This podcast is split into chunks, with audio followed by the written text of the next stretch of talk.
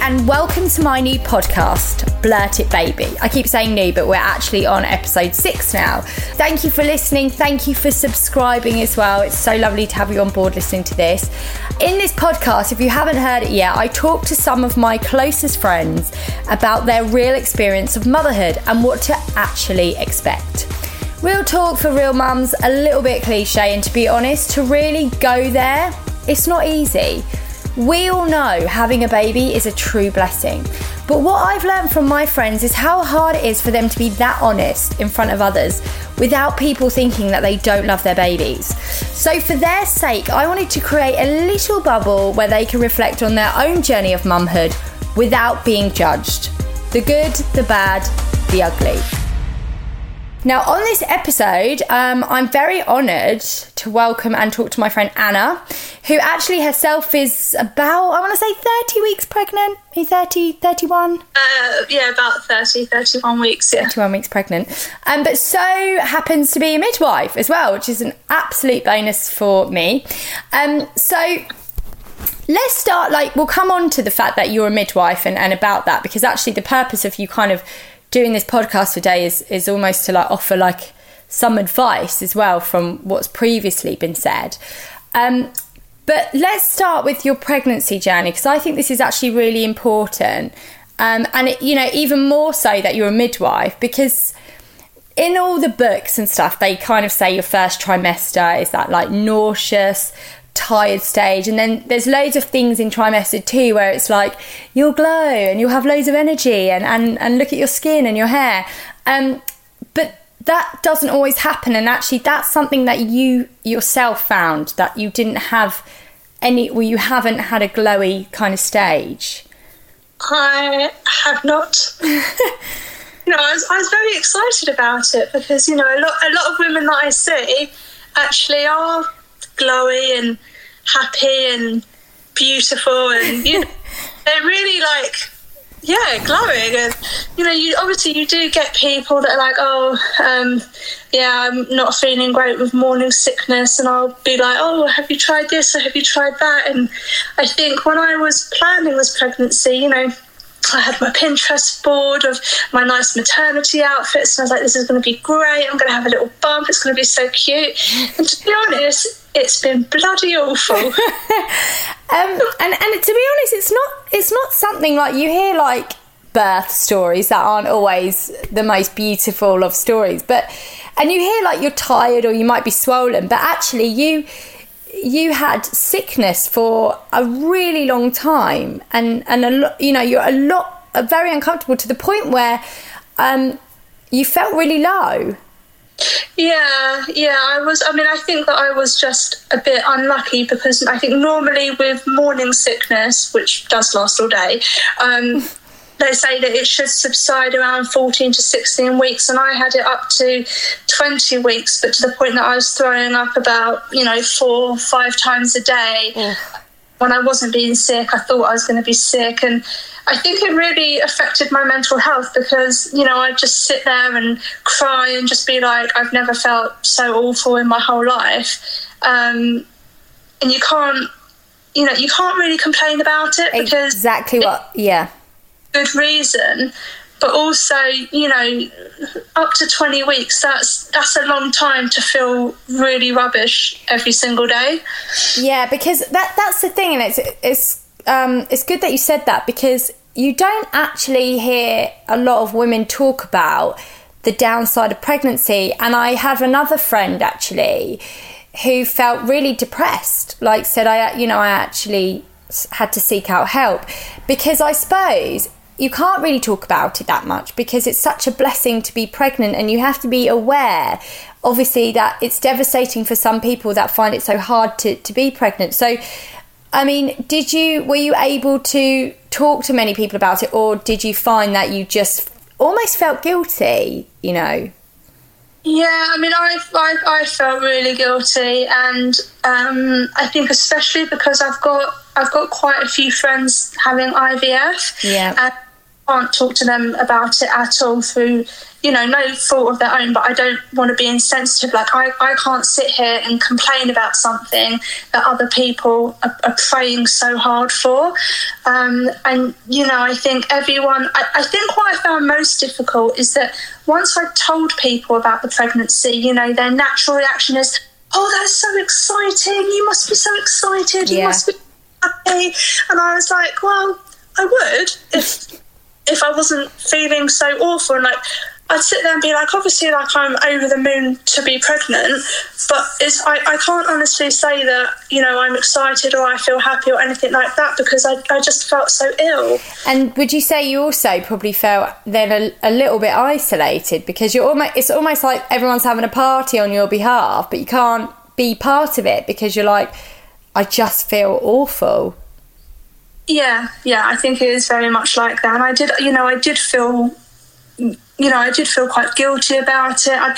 And, also, I think to the point that I was a bit like, well, I'm a midwife, so I, I know that, you know, people can feel ill and I know that people get sickness and, you know, I know all of that. But at the same time, I, I was sitting there thinking, am I supposed to feel like this? Am, am I not supposed to be happier than this? And, Yeah.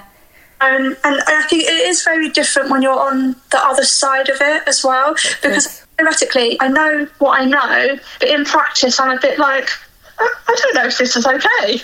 I was going to say that actually because I was thinking, oh, but you're a midwife. You must know all the symptoms. You must nothing must like worry you. But actually, I wonder if it is different when it's happening to your own body and you're not so sure of all the things that you tell other people about. You know?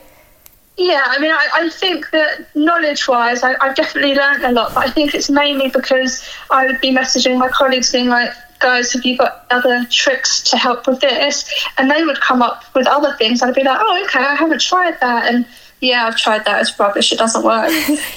I would still obviously advise it to people because, you know, I think it's it's all a bit hit and miss. Sometimes it Yeah. works, doesn't.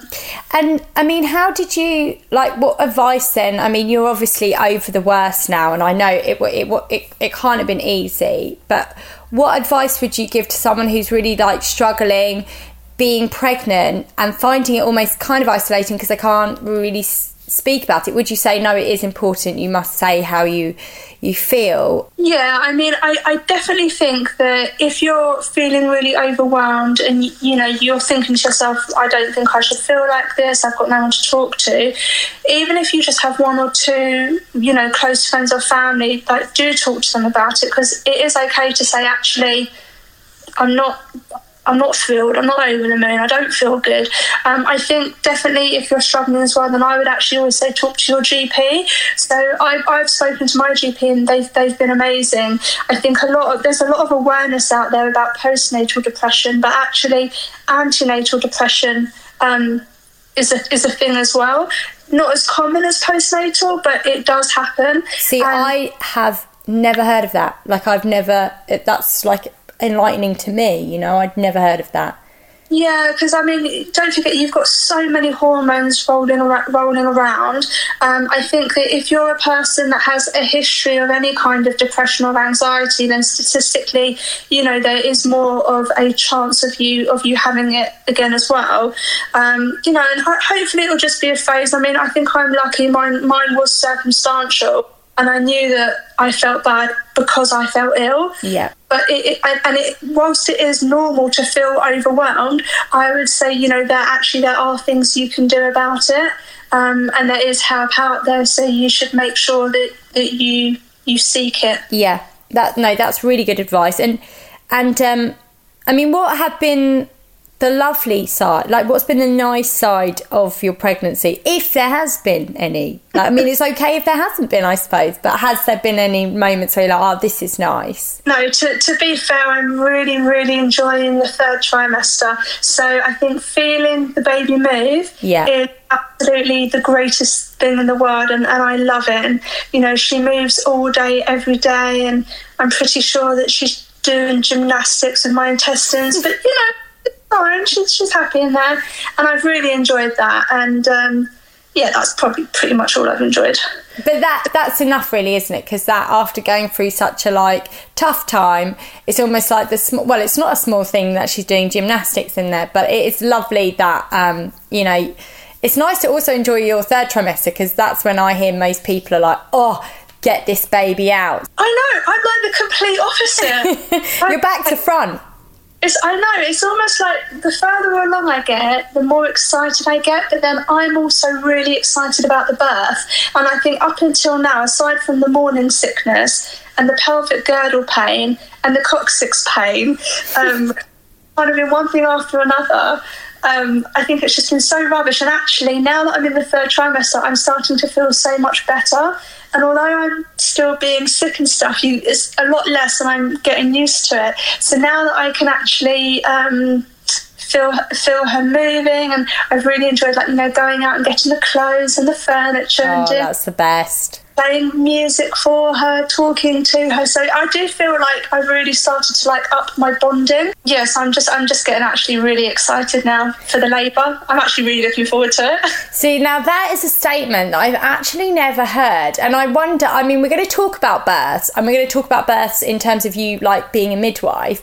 But I just wonder, are you excited about the labour and the birth because you've seen so many beautiful ones, or you think because I'm a midwife, I know kind of what's coming? Um, like, is do you think that's got something to do with it?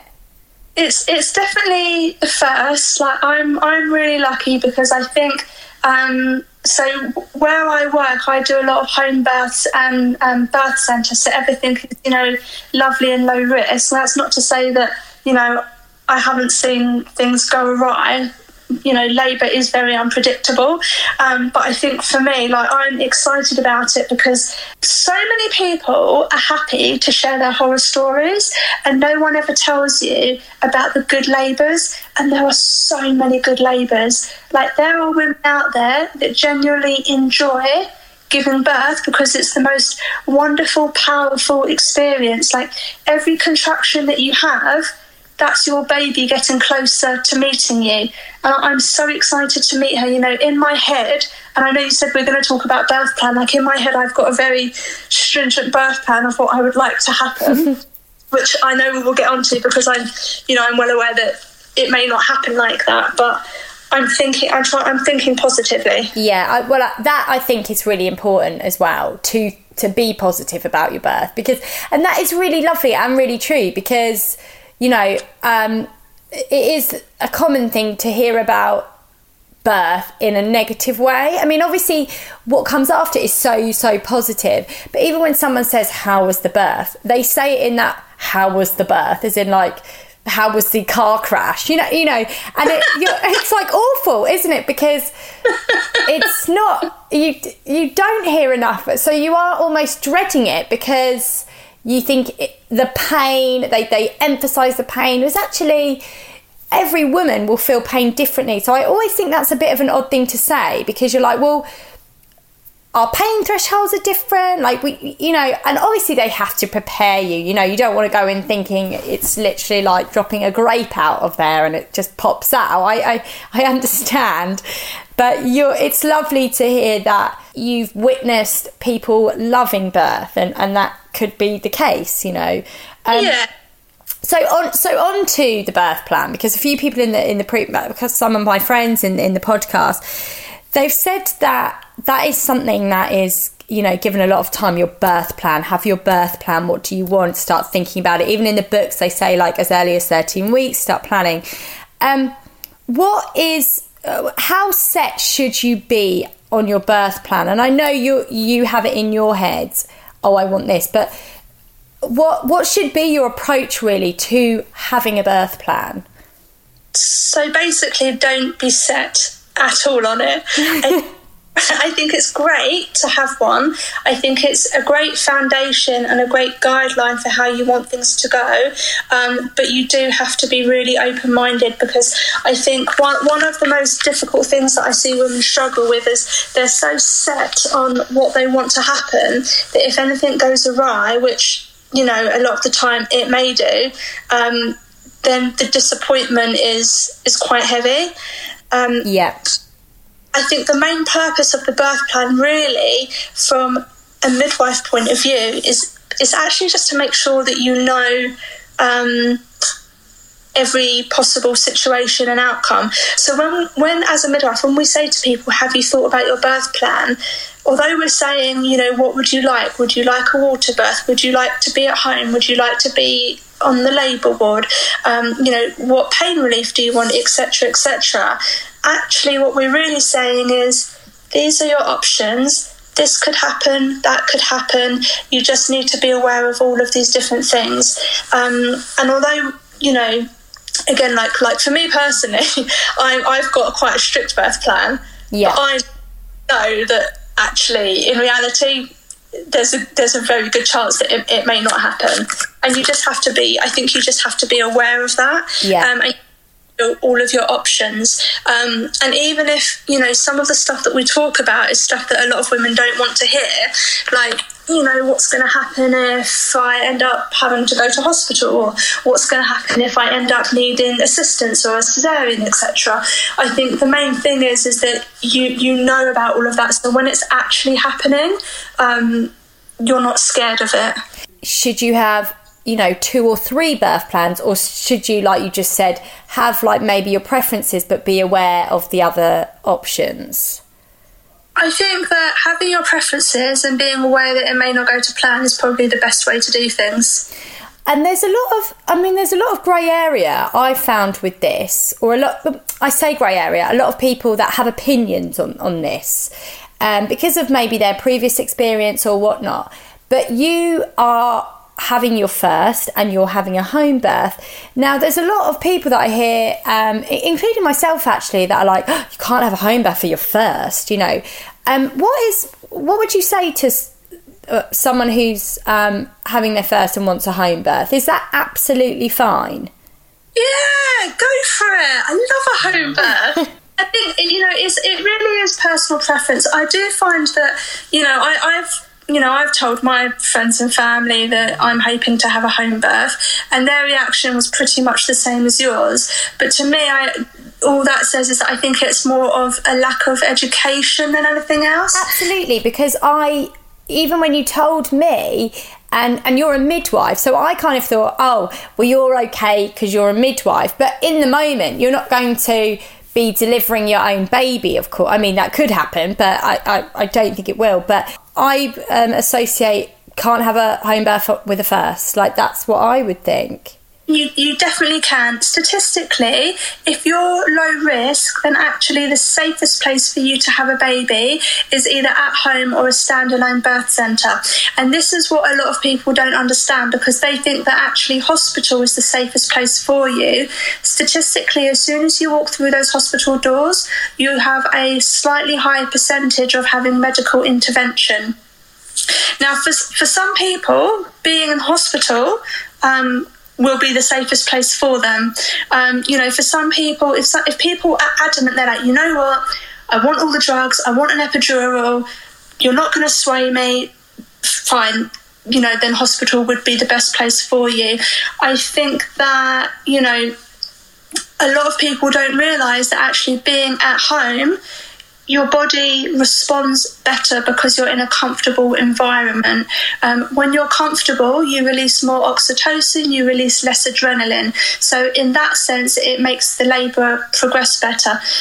Being your first, obviously, it is a lot more unpredictable. So, my chances of being transferred into hospital are slightly higher than if it was my second or third.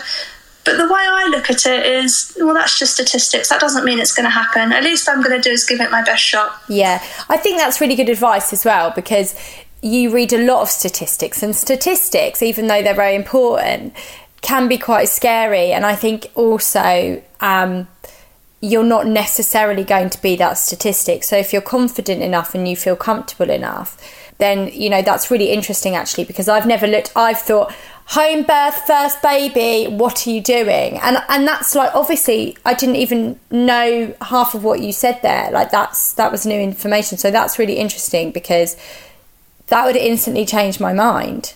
Yeah, also, I think a lot of people think if you're at home, you can't have pain relief, um, and that's not the case either. So, for example, I'm gonna um, hire a birthing pool, um, and water, so hydrotherapy, is the first um, line of pain relief um, for labour. You also get gas and air at home as well, and depending on where you are in the country, some home birth teams also offer diamorphine or pethidine at home too. So actually, you know, the only pain relief that you're not getting at home is an epidural.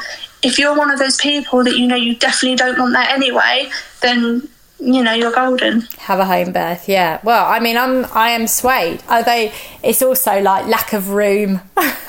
Although well, you said you did yeah you've said to me before you'd be surprised. You would be so surprised. I cannot tell you the amount of home births that i've done in in very small spaces. Yeah. It's amazing what you can work with. Well that is that is good to know in a one bed basement flat actually. Really good to know. Um, I've done um, now let's talk about um, something else, and it would be really nice to actually follow up after your birth. So we're going to do that because obviously it'll be really. I mean, fingers crossed, everything goes well and you get to have that home birth, and it'll be so lovely to hear about it. So I've got everything crossed for you. I think you. I think you'll be fine.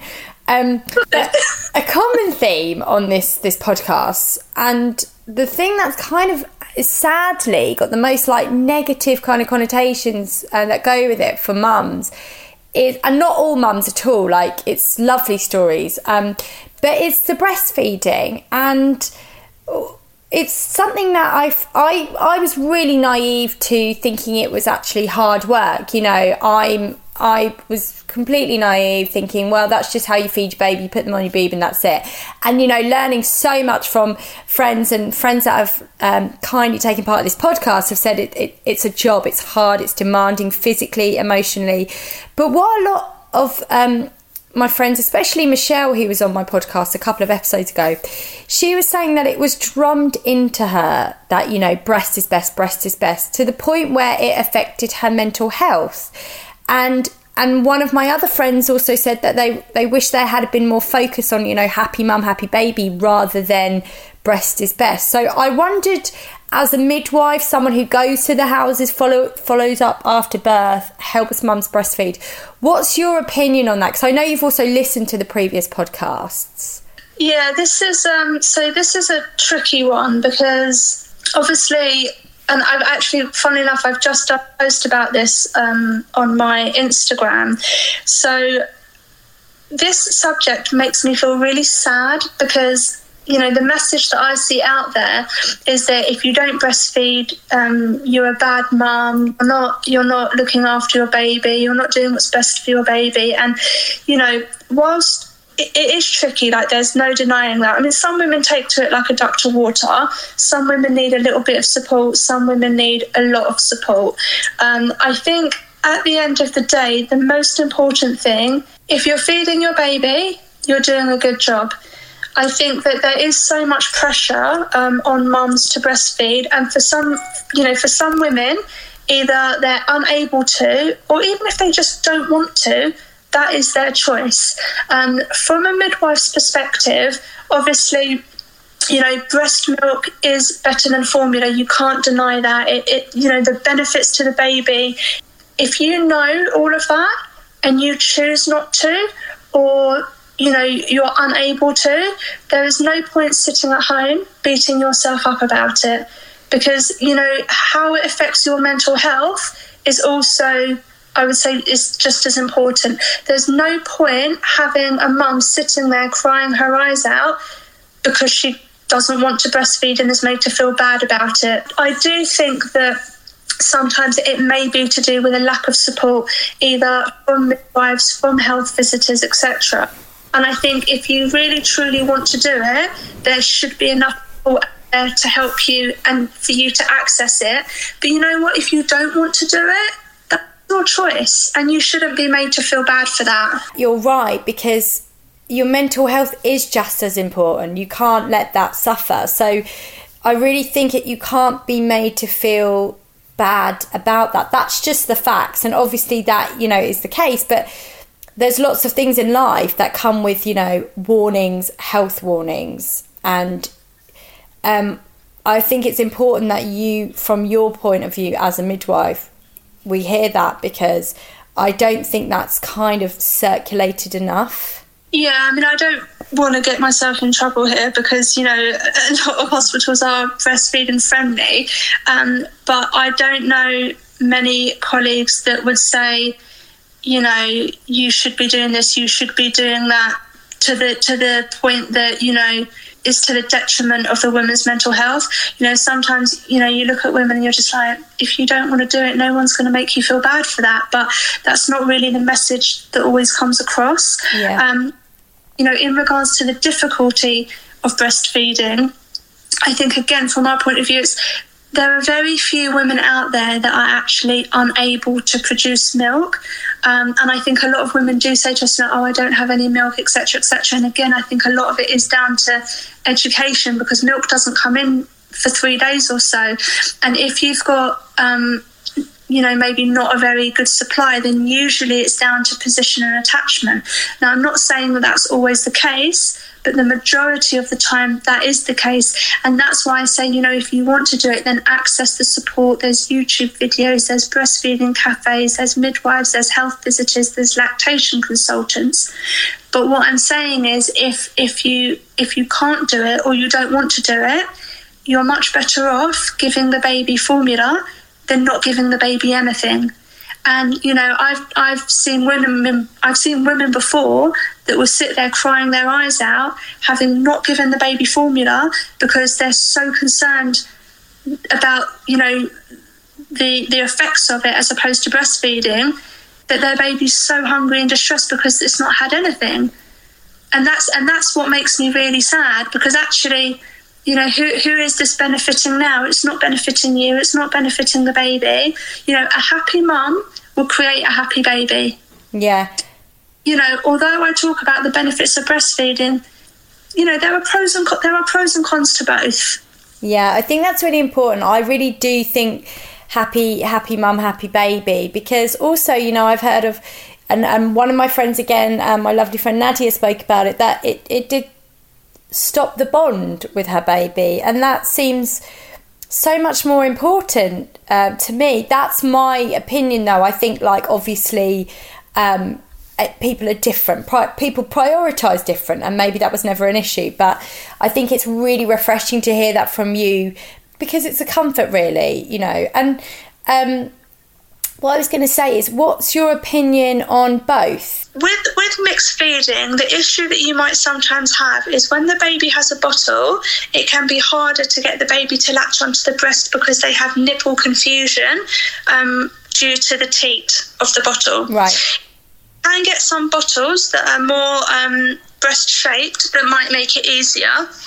So I think in that regards, like it can be a bit more challenging. Um, at the same time, you have to think about what you want to get out of it. Do you want to be able to sleep for six hours a night? Do you want your partner to be able to feed as well? Um, I think that if the baby is getting breast milk, and you're supplementing with a little bit extra, the baby's still getting the breast milk.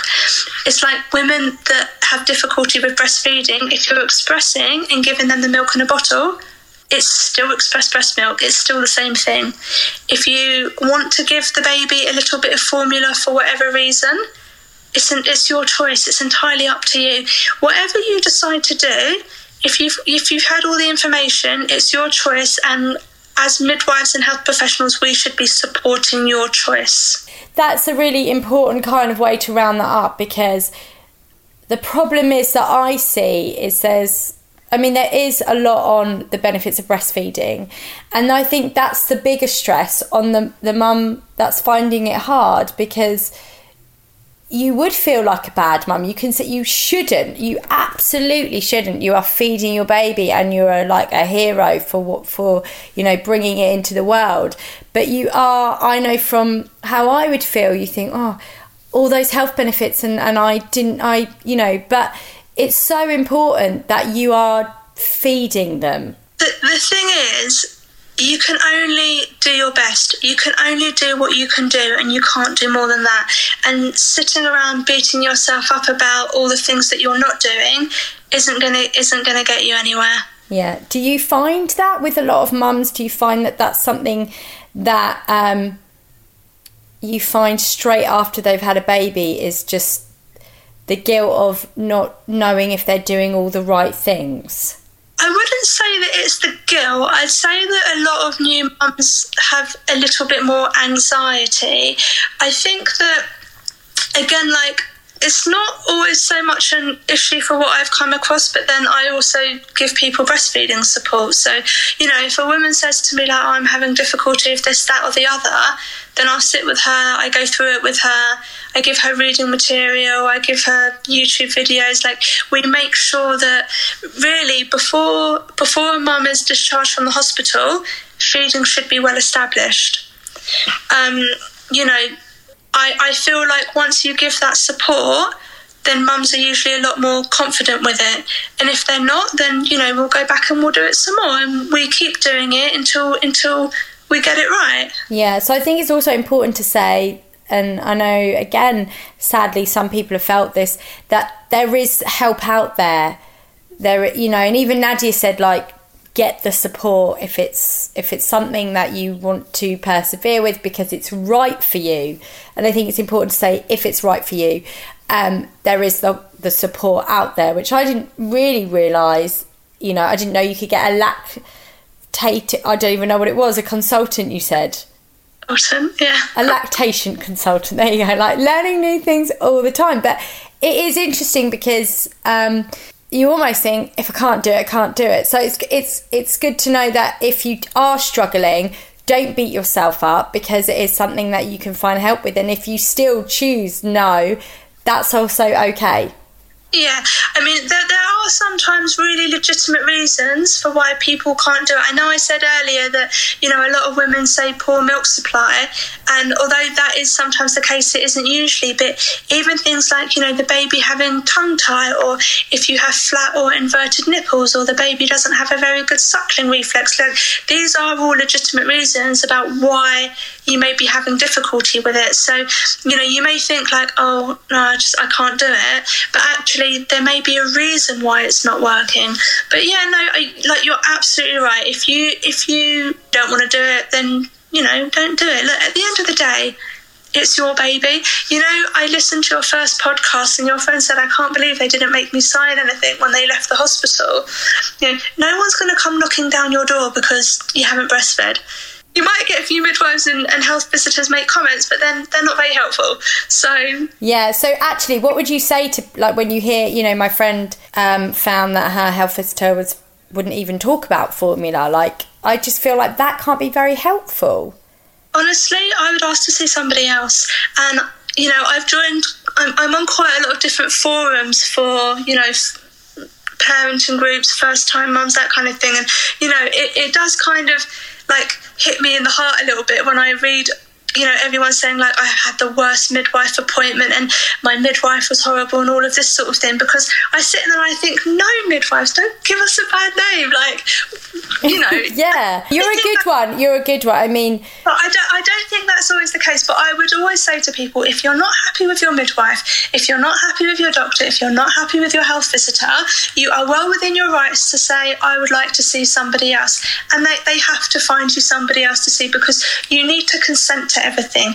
If you don't consent to being looked after by a particular midwife or a particular health visitor, they have to find you someone that that you will get on better with. And you know, obviously, it is very difficult at the moment with short staffing and all of that kind of thing. But it's you know you're not you're not going to gel with everybody, and this is such an important stage of your life you need to be able to have a midwife or a health visitor that you can trust and you feel supported with. And if you don't feel like that, then get somebody else. Yeah, that's really good advice. Because I think as well, I know I would feel like this. You almost think, oh, I'm lumbered with this, I'm stuck with this, I had this awful experience. And my sister, actually, who didn't mention it um, on her podcast, had a very, very like traumatic health visitor. Um, and she ended up writing a letter later on and and it, you know they apologized but you're right like it should have been a case of no this is too important in my life right now for this not to be okay i i don't want this your care and change it so i think that's that's um really good advice to know because a lot of people i don't think including myself would just think no she just wasn't it wasn't very nice, but that's just the way it is because that's not the case. I think the general mentality is a lot of people don't realise that they've got rights. Um, a lot of people think it's almost like a bit like a policing state. You go into the hospital and say, well, the doctor said I have to do this, or the midwife said I have to do that. Actually, you don't have to do anything you don't want to do. As health professionals, we're there to recommend things for you based on evidence based research, and we will recommend what we think is best for you. If you don't want to do that, that is still your choice. Yeah, okay, that's really important as well, I think, because because actually, um, and we talked about this before, is that you can you might be really against something personally, you know, in your birth or something, and people will, or health visitor will rightly so maybe recommend why you shouldn't do that. But actually, if that's going to distress you so much or whatever, you, you do still have that right. But it's hard to believe sometimes because you do feel like if a doctor's told me or a midwife's told me, it has to be right. But I think it's important to know that in anything. I mean, we're not talking serious things, obviously, um, but it is important that you know that you you do have rights. Um, and again, the thing is, I think it all comes back to education, and I think a lot of people either don't want to do things or aren't sure about things just because they're unaware of it. You know, I've had women you know, say to me, like, I don't want to do this and I don't want to do that. But actually, if I sit and take the time to explain to them why we recommend it, it's not just we recommend you do this. You have to say to people why you recommend you do that.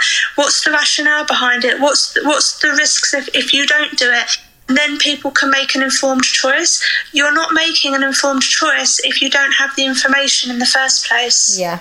So, how would you say to someone like, what would you suggest to like a new mum, um, or even you know, a mum to be about getting that education, that like antenatal classes or online? Yeah, I mean, I uh, I love antenatal classes, especially for first time mums. Um, I think that they're really important. I think a lot of women may think that they go to them just so that um, they can meet other people, but actually, we cover a lot of information. So we would go through things like, you know, um, what to expect in labour, different methods of pain relief. It's almost like the birth plan, like what all the different directions things can go in. We look at breastfeeding, and um, we look at how to look after a newborn baby after the after the delivery. You know, they, they are incredibly thorough. Um, you know, if you don't want to go to physical classes or you, you don't excuse me, reflux. you don't have time to go to them. You know, there's so much stuff out there: YouTube videos, books, um, articles. Ask your ask your friends that have had babies. Um, you know, even afterwards, go to a mum and baby group. I mean, personally, that you know, this is my first baby. I'm pretty much set for the first five weeks. That's my period of work. After that, I haven't got a clue. I had to buy a book called Week by Week, which is basically a manual on how to keep the baby alive. it's not a bad shout, though, is it? It's because no, it is a, an important role. Like, oh, so I have to do that.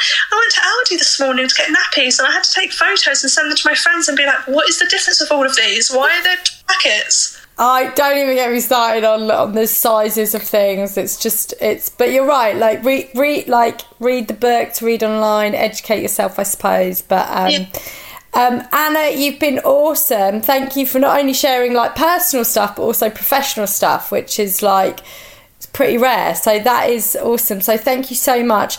Um, I'm definitely having you back on because we're going to have to, you know, all our like hopes and fingers crossed for a home birth and it all goes well. But um, open-minded and positive. open-minded and positive, exactly. Um, also, before before I say goodbye to you, um, you do have a new Instagram account which um, I follow, and I actually I'm not just saying this because I'm you know in front of you. Um, it's amazing, and it shares lovely pictures, and it is obviously really informative as well. So plug, plug, plug. What's your Instagram? Thank you very much. Appreciate that. Always good to have a fan on board. Um, so yeah, I've basically just set it up. So that I have something to do whilst I'm home and on maternity leave. Um, so it's called Your Personal Midwife. So it's your underscore personal underscore midwife. And I'm basically using it at the moment just to um, share education, hints and tips. Uh, that kind of thing. And I'm honestly like, I love doing it. And there's some really beautiful birth photography on there as well. Um, and I like to think that I'm touching upon the stuff like your podcast that people don't always talk about, like, you know, hemorrhoids and all those lovely things that no one really wants to know about. Lovely. No, I mean, but it's important. That's the whole point, isn't it? It's not.